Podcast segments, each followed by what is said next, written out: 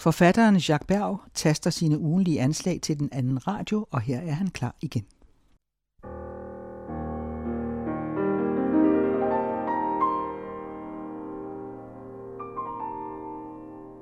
Anslag midt i en coronatid.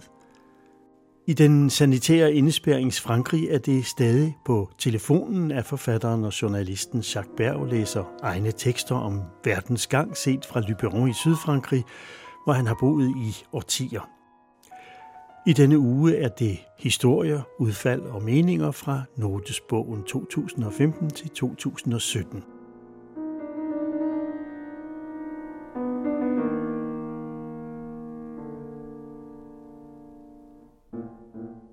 François Hollande taler meget og gerne med journalister. Han holder af dem. Han beundrer dem lige frem.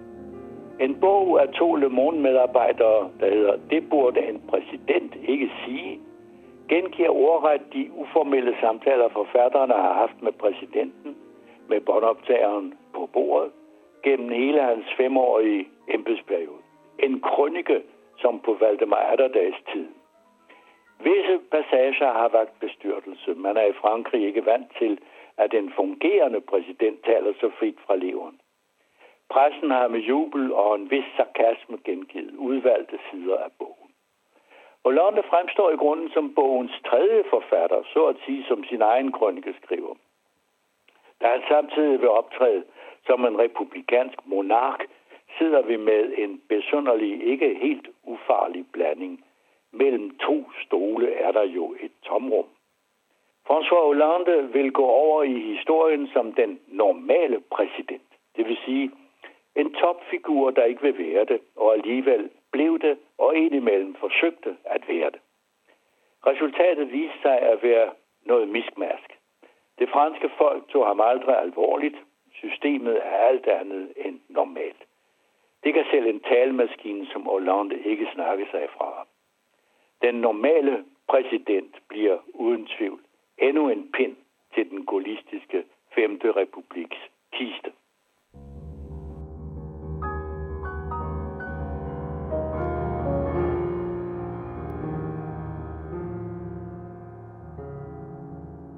Skal man nu sige undskyld for at have tjent bunker af guld på slaveri? For at have bygget imperier og velstående stater på trekanthandlen? For at være blevet en hovedrig skibsredder i La Rochelle, Bordeaux, Nantes og andre steder, for eksempel København? Eller en almægtig plantageejer i det karibiske hav? Skal man sige undskyld for at have behandlet mænd, kvinder og børn som flyttegods? Naturligvis. Der er bare det ved det, at visse af vores gerninger er og forbliver uundskyldelige. At sige undskyld selv i velmente vendinger, båret af fortrydelse og humanisme, føjer på en måde spot til spe. Historiens forbrydelser buner af det.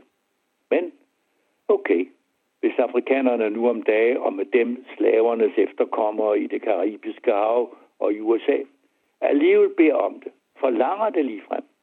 Hvordan så sige nej? Undskyld. Tusind gange undskyld.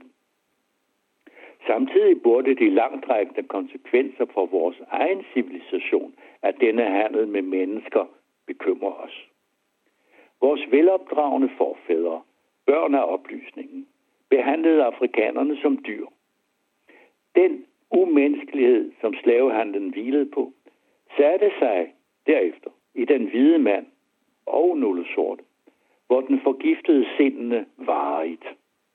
Og den umenneskelighed forfølger os stadig. Det var den, der gjorde Europa sygt, førte til dødslejrene og de senere massakre. Den viser sig som racisme af forskellige slags i vores forkastelse eller forfølgelse af folk, der er anderledes eller bare fremmede. Listen er lang.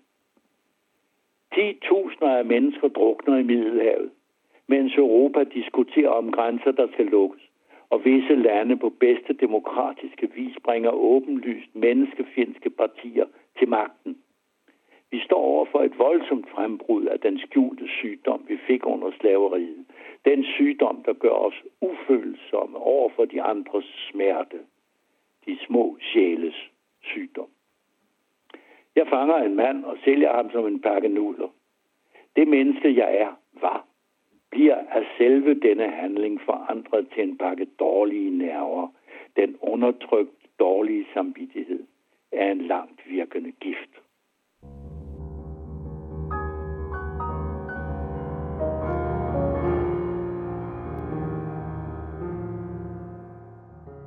Af politiske, strategiske og økonomiske grunde solgte Danmark i 1917 sine kolonier i Karibien til USA for 25 millioner dollar.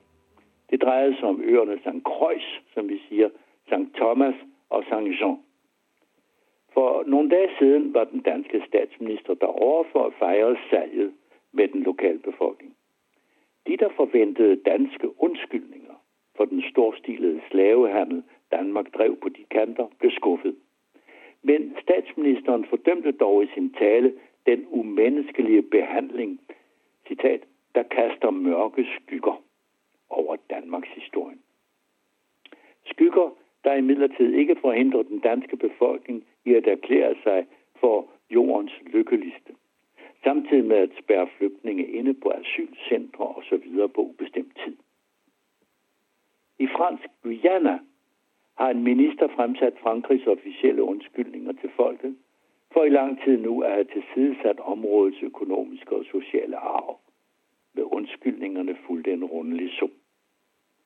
Man burde vel også tænke på at få undskyldt for den vilde kapitalismes udnyttelse af underklassen, for undertrykkelsen af kvinderne gennem århundreder, for mishandling af børn, tyne og husdyr. Kort sagt, en eller anden burde påtage sig på historiens vegne at få sagt undskyld for alt. Især for at have været så påfaldende lidt, eller om man vil, lidt for meget menneskelig.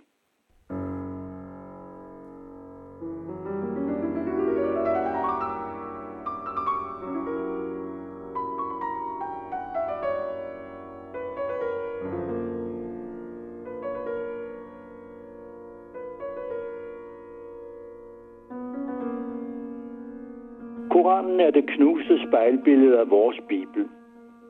Sagde den berømte sociolog, antropolog og orientalist Jacques Berge. Det slutter med QUE, det navn. Der levede fra 1910 til 95. Ifølge den lærte mand, hvis post jeg samtidig modtog ved en fejltagelse, da jeg i sin tid havde den ære at bo i hans kvarter i Paris, ligger Koranens alineære og profetiske stil tæt på en forfatter som Joyce. Allah Dublin.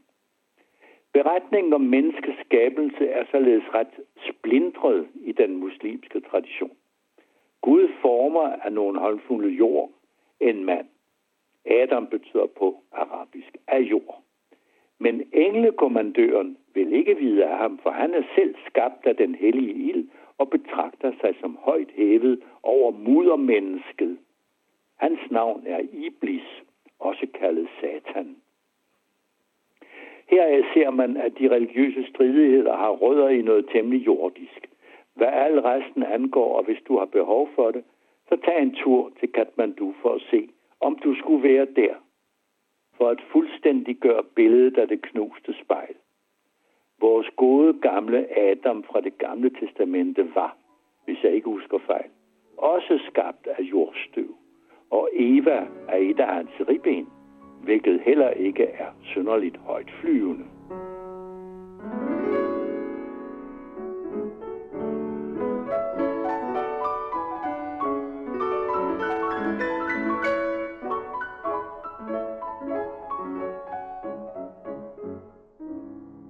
Når mine forældre ville have mig til at læse en bog og sagde, så du kan lære verden at kende, havde de jo ret. Det er gennem bøgerne, jeg har lært landet at kende og folks måde at tænke på. De sociale forhold rundt omkring. Historien. Det er dem, der har skaffet mig adgang til lukkede kredse, hvor til ingen dødelig mere har adgang. Jeg har kunnet trænge ind i private gemakker. Jeg har hørt hemmelige samtaler. Jeg har konstateret overraskende forandringer i menneskers indre liv. Bøgerne har skildret rejslen og skønheden for mig.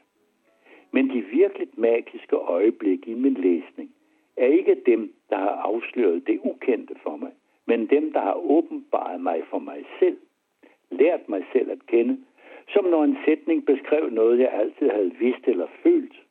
Det var i de øjeblikke, jeg forstod, at jeg ikke var anderledes end alle de andre. Det er måske der, vi finder den skjulte årsag til al læsning.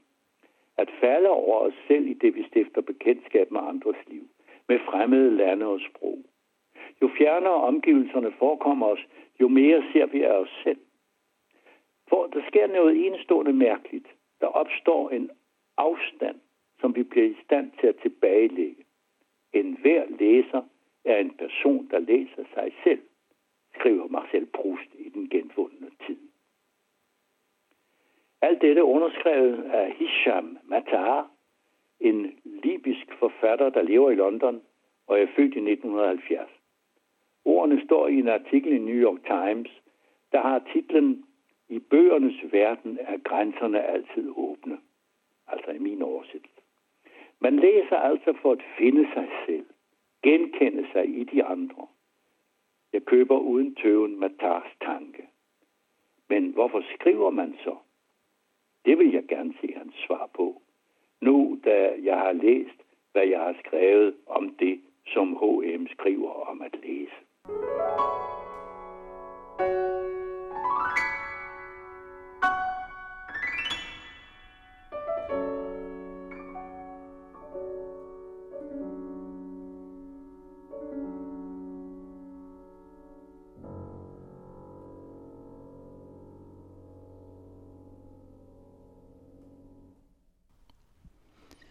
Anslag er tilrettelagt af Jesper Tang, og musikken var uddrag af den sydfranske komponist Deodato de Severacs klaversuite Sardana, spillet af pianisten Jean-Joël Barbier.